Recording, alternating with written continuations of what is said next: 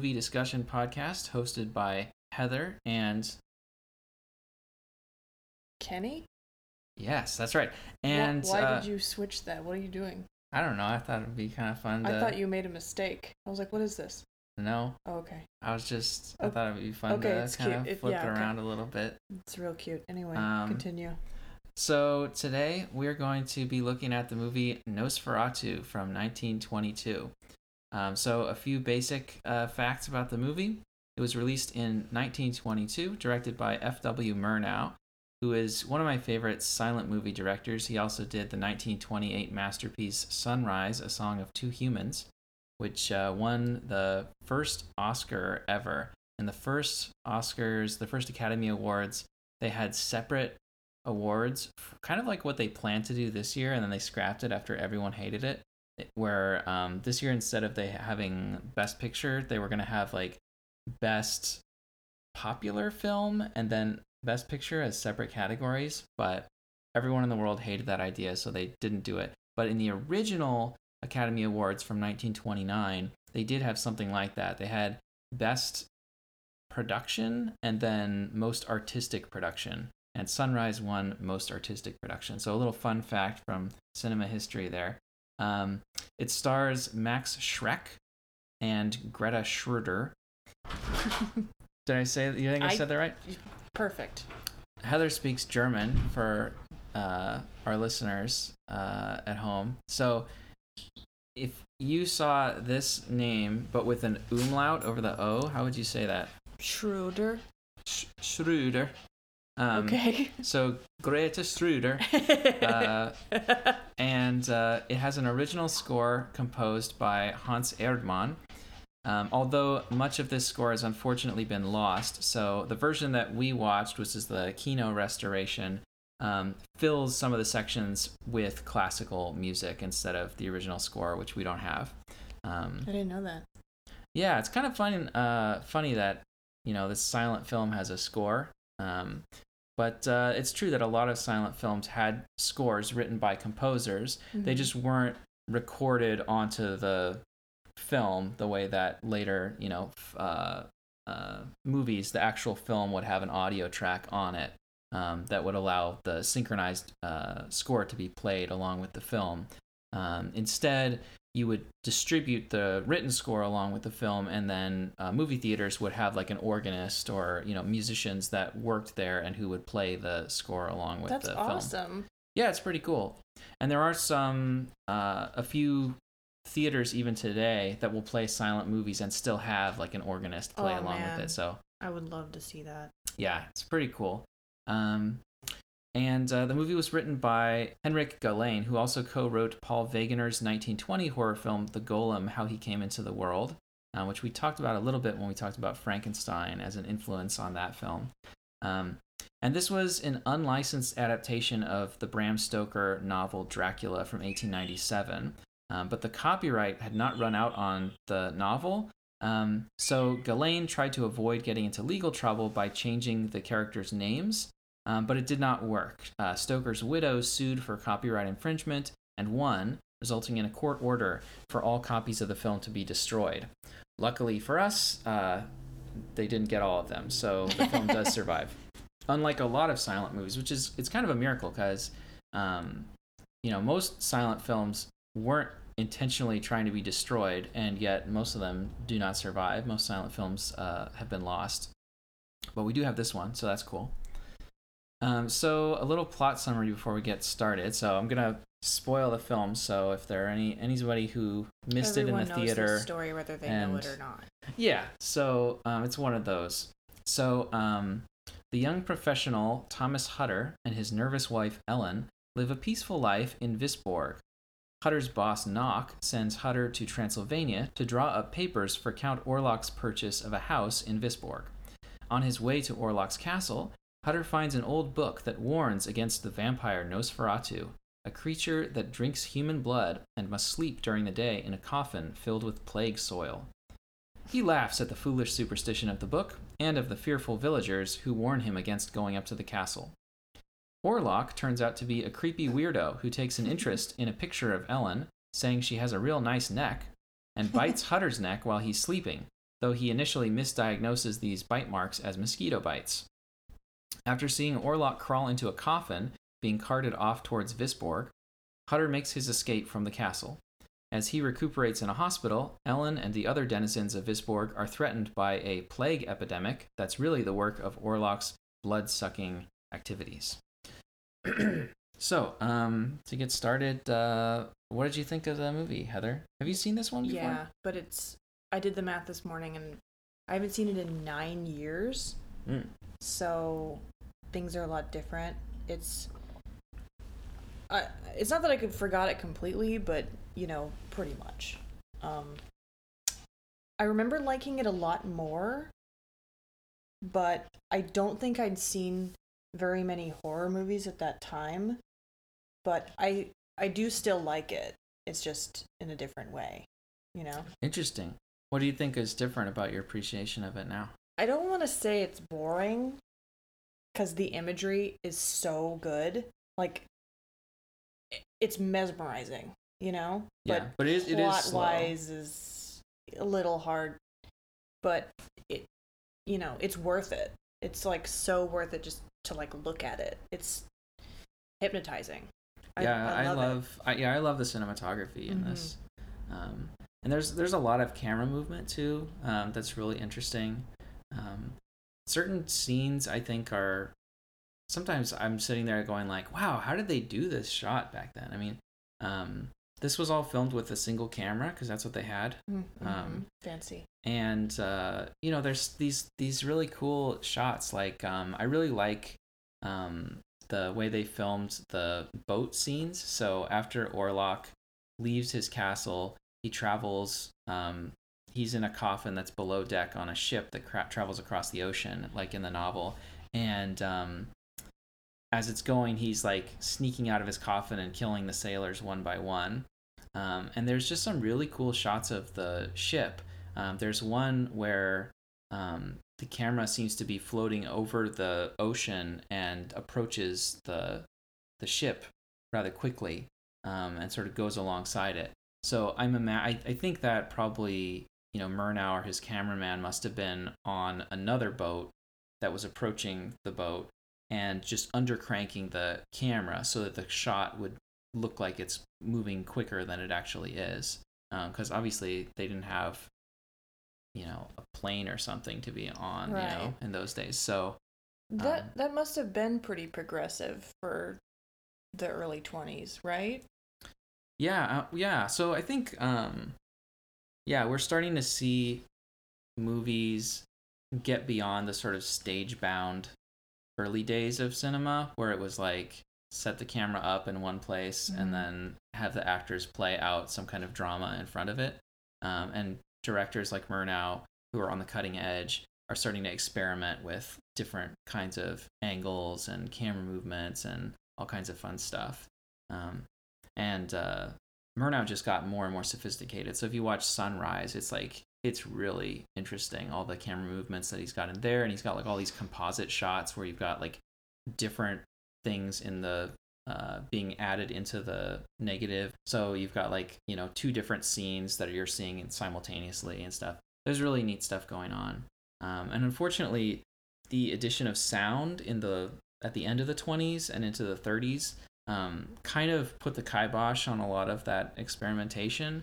because once you have sound, that's this whole extra piece of equipment that you have to have recording the sound at the same time. And they were very bulky and unwieldy at first, so it was a lot easier to just keep the camera locked down. Um, so that's one of the reasons I think I kind of prefer Nosferatu to um, the 1931 Dracula. Really? Yeah, oh shit. Okay. which I'm realizing that I bring up the 1931 Dracula, I think pretty much every episode. Do you really? So Well, I really love that movie, so yeah, I can't stop talking about it. So maybe we should just do an episode on it. I would love to. Okay. Um. So bye. well, we'll do this one first. It's it's a neat companion piece, right? Um, Yes. because they're both adaptations of the the novel, and that was something I wanted to talk about was um, the changes from the novel. So Heather and I have both read the book, Well, yeah, but for me it was like 20 years ago. So Um, Good luck. it's been a while for me too, but um, I have a really good memory.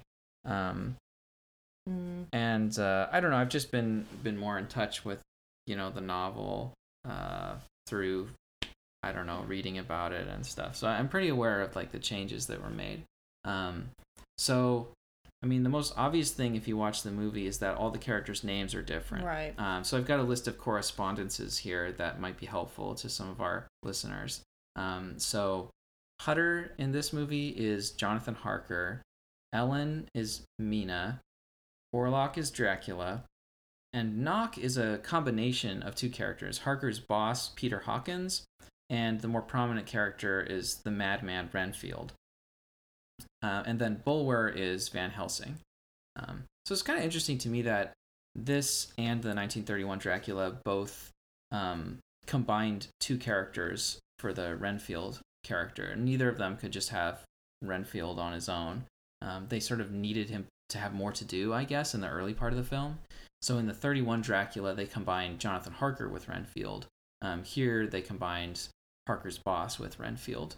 Um, and uh, a lot of things that a lot of characters that were major characters in the book are not in the movie. So the Van Helsing character Bulwer doesn't really contribute much to the plot, um, whereas he's Dracula's main antagonist in the book and in most of the film versions, including uh, the 1931 film. Um, and uh, Lucy, Mina's friend, who has the different suitors that play such a big role in the book, is basically absent from the movie.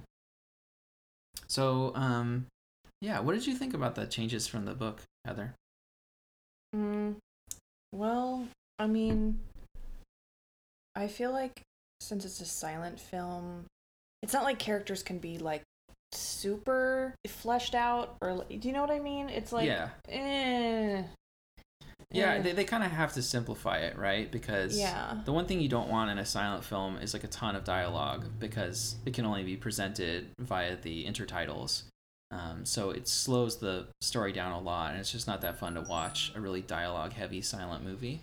Um, so they do their best to convey as much as they can through visuals, through Mhm. the actions of the characters.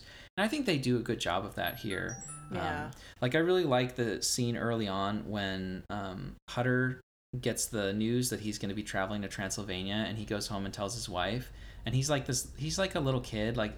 He's a super naive character in this movie, and he's just like, "Huzzah! I'm going off to the land of thieves and And and, phantoms." phantoms." And he's sort of like practically dancing around the room and like running. He's running through the different rooms of the house to like pack his stuff. He's like grabbing his suitcase and his stuff, and meanwhile ellen is just totally static so so you know in the frame you've got uh jonathan run, rushing around in the background in the foreground you've got ellen just like standing there totally disconsolate um and so you could tell everything about this dramatic situation just from the motion of the characters you know like the the, the Mhm. physical acting going on is really helpful Yeah, it's they do everything really dramatically, but they have to. And it's interesting how how well they were able to like balance that where it's not just insane looking, but you know, it conveys the the idea of what's going on, you know? yeah I liked it. Yeah, uh, yeah. So they had to kind of simplify the plot. So I think it makes sense to cut out a lot of characters and a lot of Definitely. the stuff. Otherwise it'd be like a 10-hour movie. yeah, yeah. Because I think part of the pacing is also due to the fact that it's a silent film. So you have to go slow when you have to, you know, explain every detail through visuals or Mhm. through a title card that stays on screen for an uncomfortably long period of time. yeah. Um, yeah, one thing that is a big change is the ending of the film.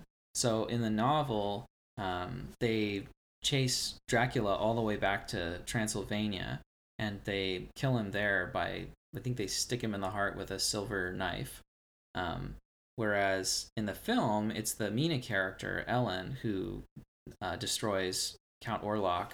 Um, she finds Hutter's book that says that the only way to defeat the vampire is to uh, for a, a pure woman to uh, sacrifice herself to him uh, and he'll get so distracted i guess by her beauty that he uh, forgets to go home to his coffin, and he's caught by the daylight and uh, destroyed.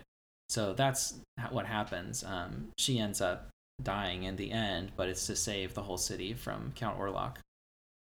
And um, a fun fact about that is that um, this is kind of the origin of the idea that the vampire can be killed by sunlight because in the novel dracula is just kind of annoyed by sunlight like it's Same. it's more in the category of things that vampires will avoid it if at all possible but that they're not like insta kills like garlic or crosses um, i think there's even a scene in the novel where he's out and about in the daylight but he just has like a, a parasol or something to keep the sun off of him um, but I I say it's sort of the introduction of that because I do know that in like the vampire vampire mythology that Bram Stoker was drawing on for Dracula, um, there is the idea that you can distract the vampire um, a- until daylight comes and defeat him that way.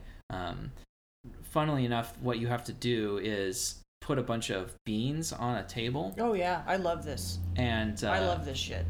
and so when the vampire comes to your house, he'll see the beans on the table. And I guess vampires have OCD. They have this Mhm. compulsive need to count things. Um, and so they'll start counting the beans. And then if there's enough beans, then they won't be able to finish counting by the time the sun comes up. So I always wonder, like, did Sesame Street know about that when they created the count? count? Yeah, because like like that's his thing. Yeah, totally. I've this is what this is the story that I often tell people. Yeah. But anyway, what, what do you think about the the change to the ending? I thought that I just really when he dies in this movie, it's like the best part. Yeah. I just loved that death. Yeah, where he's kind of really he's cool. got his his arms out. You said it was like a thriller pose, Yeah. like the Michael Jackson music video thriller. and so he he kind of just like fades away and then there's like the smoke hmm and i loved it i thought that was cool Oh. Yeah, it's great. It's it's not really like over the top. Um, I mean, his acting is yeah extremely theatrical, but all that we get as far as like the character's death is just a sort of the character sort of vanishes. There's like a wipe effect where Mhm. he he disappears, and Which- then we get the little smoke on the bottom of the screen. Would that be like really cool effects for the early 20s or Yeah, I don't know how like um innovative the special effects were in this movie compared to other movies that were coming out around the same time.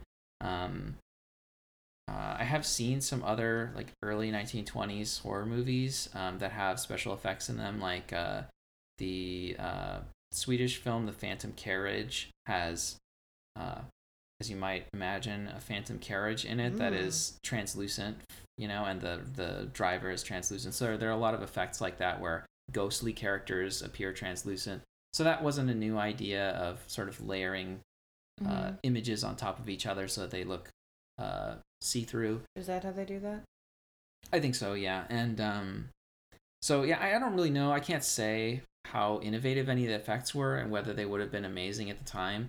But I I will say that I really like a lot of the special effects in this. i Um, did I like them again better than the 1931 Dracula. I like Oh. um of course everybody loves the the scene where in the the hold of the boat uh the sailor starts Mhm. investigating the coffins and the the lid blows off and then Mm-hmm. uh Orlok stands up out of the coffin but he's sort of like completely a- rigid and just rises up magically. it's a very iconic image Yeah.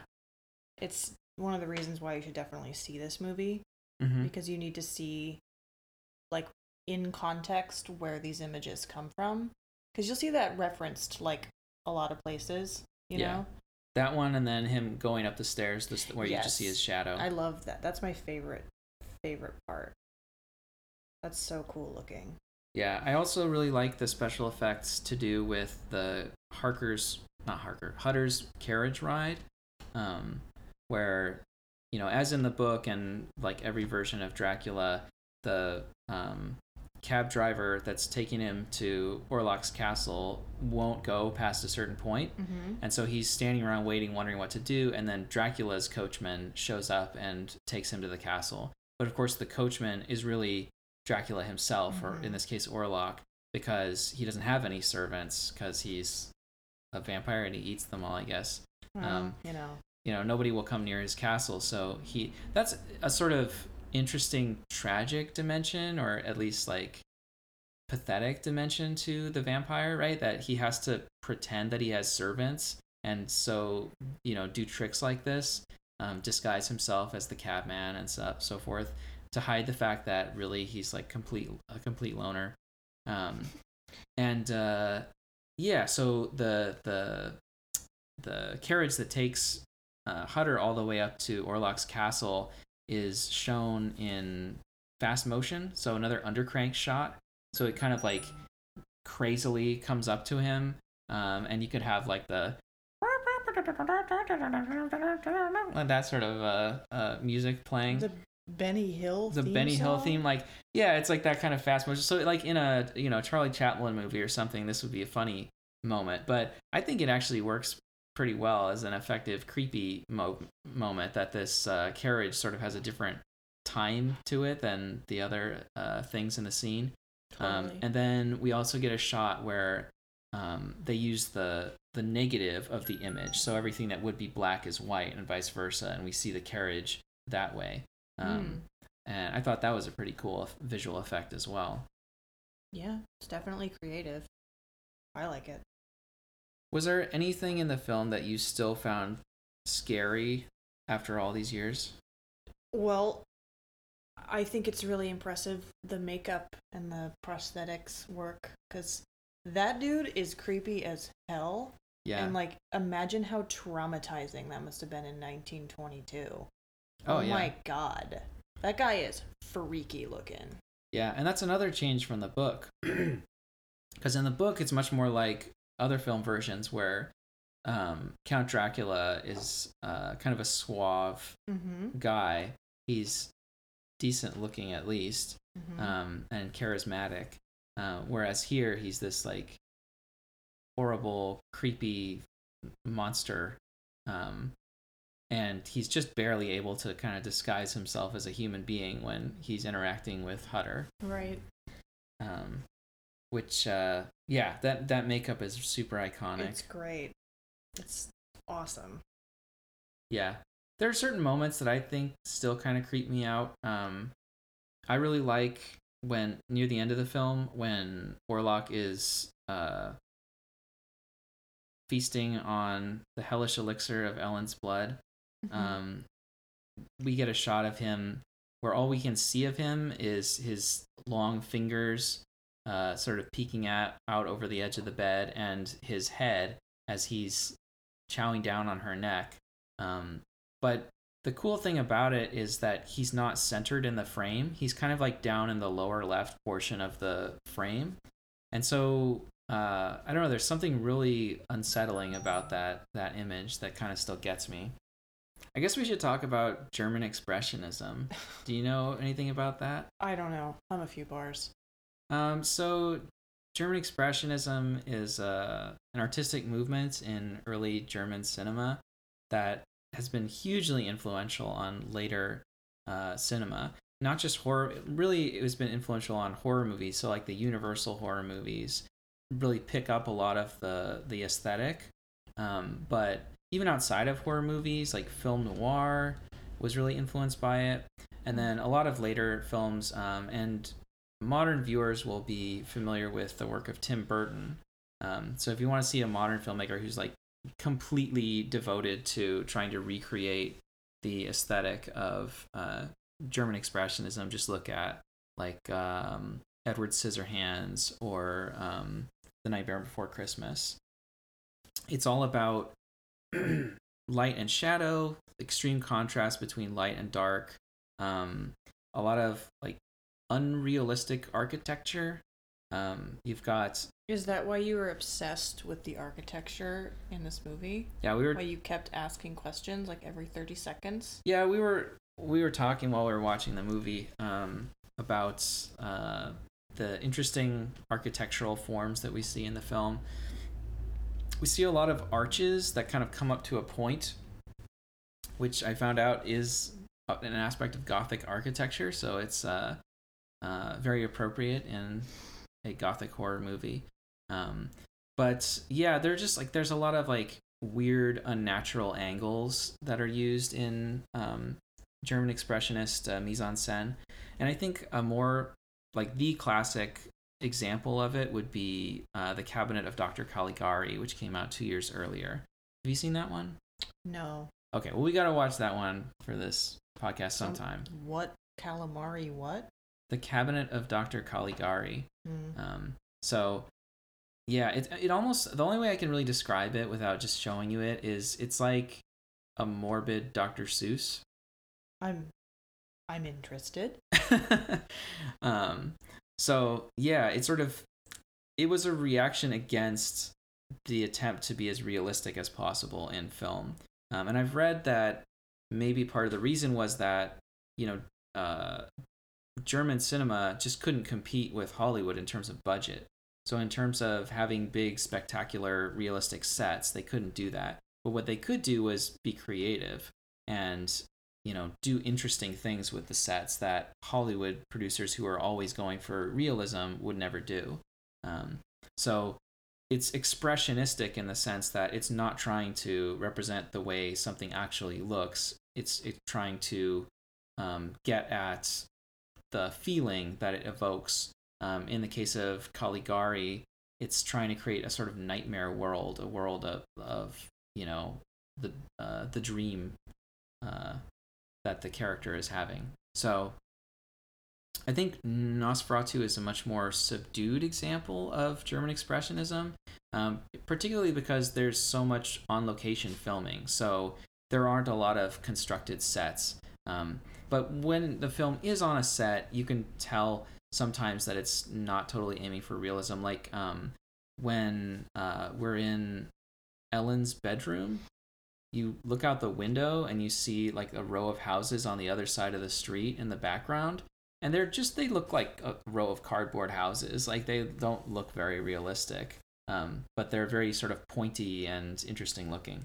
I really like the location uh, shooting in this movie the locations that they picked and the way that they shoot them i think it's really cool. Um, and it's another point where um, i prefer this one to the 1931 dracula where everything is on a set and sometimes they don't look the best. Um, like uh, the the boat sequence here i think is definitely better than when we see the boat on the ocean in the 1931 dracula.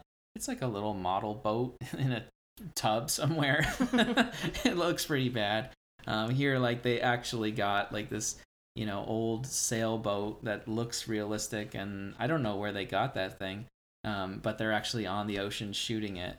Um, so that's pretty neat yeah, so Max Schreck is the name of Christopher Walken's character in Batman Returns. yep, that's a reference. Do you know anything about that? Well, that is a reference. I mean, we've just been talking about how Tim Burton was so influenced by German Oh. expressionism, so that's a deliberate homage Okay, got on it. his part. God, Also, love that movie. I've I've considered whether Shrek the Ogre could be oh uh, no. an homage because I mean, obviously those Uh, those guys must have also known about this, and but I I think it's just a coincidence because we'll go with um, that. Shrek in German, I think means like shriek, like sh- you know, a scream. Um, so I think that's where, uh, that's why Shrek is called that because he's a frightful creature. Yep. Um, so yeah, as far as I know, there is no Shrek connection. Uh, no green ogre connection. Anyway, this is a podcast about Shrek the Ogre. Yes, from now on, we've jumped the shark. okay. Um, one weird thing about these early Dracula adaptations that I've noticed that's kind of like this bizarre pattern is like creepy animals, and I'm doing air quotes. Mhm. Like there are animals in these movies that are seem like they're supposed to be creepy, Like but they're the just random animals. Yeah, the random hyena. Okay. yeah. So in this movie, when Hutter is staying at the village on his way to Orlok's castle, we hear the villagers. Well, we don't hear. We see in the intertitles that the villagers are worried about a werewolf, and then we cut to a hyena running around. and it's like, is this the werewolf? Yeah, I'm- Uh, this is a hyena, clearly, I, which I don't know that they live I, in. I'm gonna go with no. I'm thinking no. Yeah, so it is strange to see a hyena in Europe, but uh, why it's scary, I'm not sure. Like, Is it supposed to be so weird that you're scared? I think maybe Are you just not our. supposed to know what a hyena is? I think maybe our our list of like animals that are officially creepy might just have changed. You know, like it's just it's not a, a human universal that certain animals are creepy. Just like you know, and back in these days, um, uh, the early twentieth century, um, pink used to be the color for boys' clothes, and blue is the color for girls' clothes. So it's like one of those things where it changes, and you kind of think feel like, oh, well, it must have always been this way, but it wasn't. Like Republicans and Democrats. Yeah, well, yeah. Um and cuz also in the 31 Dracula, there's some weird animals in that one too. When we're we get shots of Dracula's castle where we see an armadillo and I think a potato bug. I thought you were just gonna say potato. No, you don't you don't see a potato. Maybe they're so exotic that it's supposed to be creepy. It's like so ooh. This is a really exotic strange I guess, but I, I don't think they would do that now. Like if they did an No, adaptation of Dracula now, now. we wouldn't cut to like his backyard and there's emus back there or something. that would be pretty off putting. You Yeah. ever seen an emu? Jesus Christ. Well, those are terrifying. They're terrifying. but just the fact that it's a I know what you were unusual say, animal though. would not really Right. It would just be like uh it would be very distracting. But and the kinda- hyena was distracting. yeah but it kind of makes you realize like why is it not weird to see like bats and rats associated with scary things like what what did they ever do they're they're cute i like bats and rats You like wild rats? Like if you saw a rat in the corner right now, you'd be like, "Oh." yeah Actually, you might. I take it back. yeah i don't like spiders though i, no, w- I am no scared spiders. Not no. Th- that shot of the spider to me lasted 45 minutes. I was just I kept thinking like, okay. Okay, like we've seen enough. Okay, it was like the scariest part of the whole movie. It was just the spider spinning its web or whatever. Yeah, we get an insert shot of a spider when uh, Knock is talking about how the blood is the life and he wants to eat spiders to get their blood. Hmm. Um, Of all the things to drink blood from, well, the, the, there's some sound reasoning behind it well, because they're bloodsuckers themselves. right, so... you get their blood plus all the blood of the things that they've sucked blood from. I'd just so- die if I was a vampire and I like wanted to be humane or some shit. I I would just die. I'd be like, no, I'm I think there's a vampire that does that in Anne Rice. yes. decides to just starve himself, but he doesn't Louis. work. Yeah. Right, he eats rats and shit. That's what I'm referencing. Oh, I thought you were just Making crazy shit up. Yeah, just imagining what you would do. Nope. I'd eat people before I'd eat animals. I wouldn't be like humane like that. Like anyway, this is a tangent. So we've been talking about what we would do if we were vampires. um, could be a whole episode, I swear. yeah, and it kind of makes me think like, what do we make of the vampire as a monster? Like, how do we read the vampire? What do you mean? Well, like different kinds of monsters seem to prey on different cultural anxieties. Um, oh, you you want to know what it's like a metaphor Yeah, I mean, do you think that the vampire is some kind of a metaphor or I'm associated with I, some? I feel like you're about to tell me. Are you about to tell me? No, I, I don't have a You don't have a an I don't have an written? argument really. Um, I have a couple different ideas. Okay, enlighten me. Well, I mean, the one thing about Dracula in particular is he's he's a foreigner, right? Like he comes from this weird country that's far away. So this is going to be really sad. Okay. So he's like an immigrant. so there's a fear of I think immigration and foreign people, people if you let different. immigrants into your country, they will suck your blood. yeah, he comes in and, and he's like a he's like a parasite. And isn't this what we a still say about parasite about yeah, immigrants, Well, like- it is. like, they're they're you know leeching off of our welfare. they're taking our jobs. Yeah, they're taking our jobs, that kind of thing. Mm-hmm. Um, so, I mean, not all vampires are foreigners, but but Dracula and Orlok are are foreigners. They come in from outside and try to set up shop in you know the peaceful world of here. It's uh, Wisborg in the original novel. It's it's London, which London is a lot less peaceful, I think. Um, whereas Wisborg is like Hutter and Ellen's relationship seems like so idealized here and they're almost like childlike the characters. Um they're very innocent and then this like horrible monster comes and um so yeah i feel like it might have to do with that. Also um you know some people have read uh, i think a lot of scholars read orlok as a, a figure of um anti-semitism as well he sort of embodies a lot of the stereotypes that Germans had about Jews in those days, and not just Germans, but you know, anti-Semites in general. He's got like the the long hook nose. He's got these long fingers that indicate you know greed and grasping. Um, That's atrocious. yeah, so um, I think you know the film definitely would have would have uh, played on those anxieties that people had that you know there was this Jewish conspiracy and these you know uh, uh, wealthy Jews were controlling the global economy and they were destroying Germany and you know all the stuff that you know Hitler also then played on and we know what happened next. What? I'm just kidding. Um, but I don't think that that necessarily makes this an anti-Semitic film. Um, I guess it's one. It's sort of like a weird thing, right? Like um, when you have characters in a film that resemble stereotypes of a particular race or group, but they aren't members of that group in the work itself. Like Count Orlok is never said to be a Jew in the film.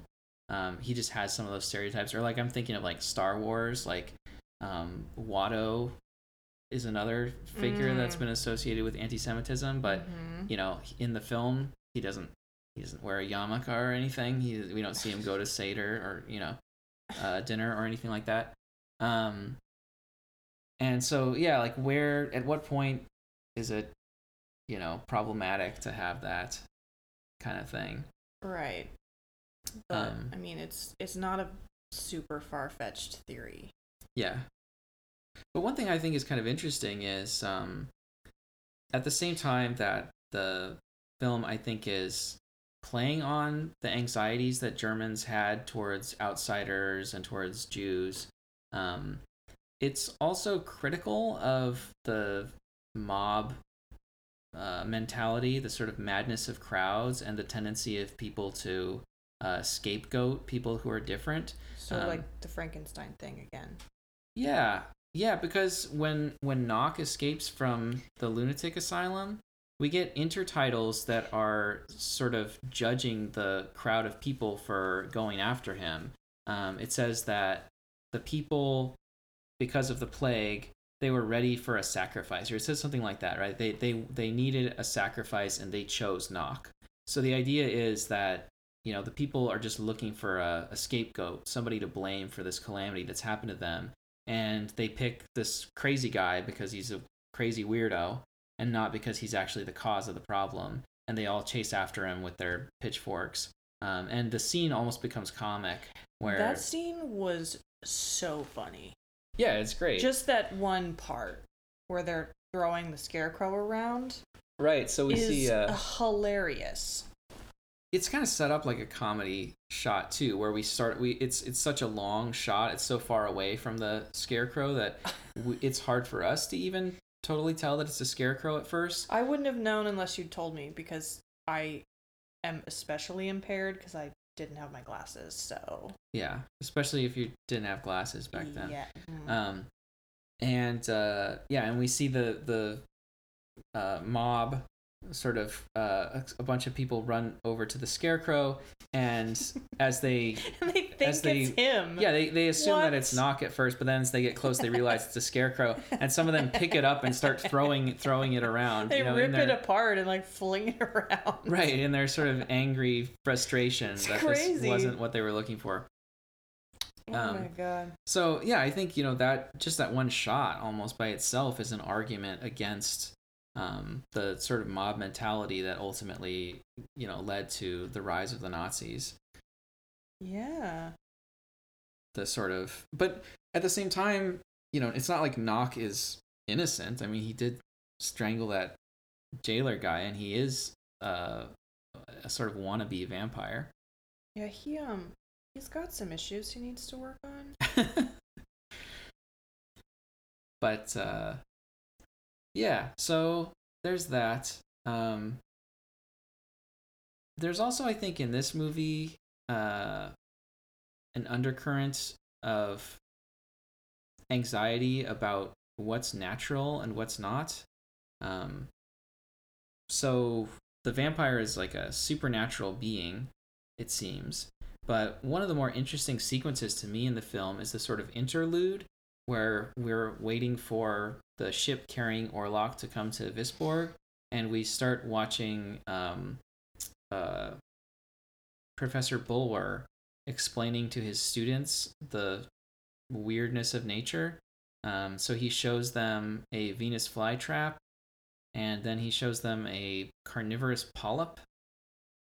And then we're cutting to, um, as we talked about before, um, uh, what's his name Knock in the lunatic asylum who where we get the insert shot of the fly being eaten by the um, spider. So there's all these images of nature being cruel and parasitic and ghostly in the case of the polyp which Bulwer says is uh, just like a phantom because it's translucent. Kind of seems like a stretch to me. What is a polyp? Um, it looks like it looked in the movie in the insert shot. It almost looks like a single-celled organism. It looks like something you'd see under a microscope. Right. So But it's just yeah, it's just this like tiny little thing. I guess the connection to the Venus flytrap is just that it's another thing that it doesn't look like it would eat other things because it's such a simple little organism, but it does, and we see it eating another little doodad. hmm Um, so I think you know the connection between Orlok and these different quote unquote monsters in the natural world that the scientist is explaining to us um, is a little disturbing because it suggests that maybe Orlok isn't supernatural after all. Maybe the natural world is just kind of amoral and it's full of creatures that parasitize each other and prey on each other. You know, it's nature red in tooth and claw, as Tennyson said. You know, the the world of survival of the fittest that Darwin had um, sort of brought people's attention to. hmm And so maybe the vampire sort of represents that the sort of the idea that are we really any different from the rest of the natural world? Are we any better? Um, maybe human beings are also infected by this sort of ultimate amorality of nature, and we also prey upon each other and parasitize each other. Deep. I don't know. That that's another thing that I was thinking as we were watching the film this time. Do we have any other ideas about the ending of the film? It's a big change to have um, the Mina character have to sacrifice herself. We have like a virgin sacrifice kind of at the end of the movie um, to appease the monster. And uh, that's not something that later versions of the story really picked up. They picked up the idea that you can kill the vampire with sunlight, but I can't think of another version of the Dracula story where a virgin has to sacrifice herself to kill him in the end. Um, so why do you think that that didn't really uh, take off? Um I don't love it. So maybe other people also didn't love it. For what reason? I just think that that's a silly thing to do. Hmm. You know? Like, I know I'll just sacrifice myself for all these people. I don't. I, I understand that that's like a trope, like, oh, sacrifice yourself to save other people, like, the good of the many outweigh the good of the few, or what? The needs of the many outweigh the needs of the Look, I, I, I learned that from Sailor Moon, okay? Like, I don't know what you want. Anyway, I just, I, I hate that. I hate it. I hate Mm. that trope. It's, it's boring. Hmm. I think on like a larger scale, maybe, but like you want to save your town. No one's gonna remember you in five years. Like, get over yourself. She was just, I don't know. I didn't, I Hmm. wasn't overly attached to her. Yeah, I know you didn't like her hair, and that's pretty important. Yeah, that's why she needed to die. Like, I don't know. I I thought her hair was was nice. She had these little you ringlets. don't know kinda hanging off the side of her you're head. talking about. It's kind of like something Princess Leia would wear. no, Maybe. what's wrong with you? I don't know. I think if she was trying to save the world, I'd be like, okay, I guess. But it was just such a dramatic thing to do. You know, Yeah. like, couldn't you you you guys just like left town? Like, just leave. Right. Yeah. Take She- your husband and just go. Like, so you felt like it was Im- insufficiently motivated. sure. Hmm. Yeah, that's become like a running, running theme in the podcast. Um. For me, Yeah, like you you tend to balk at things the characters do where you don't feel like there was enough motivation behind it.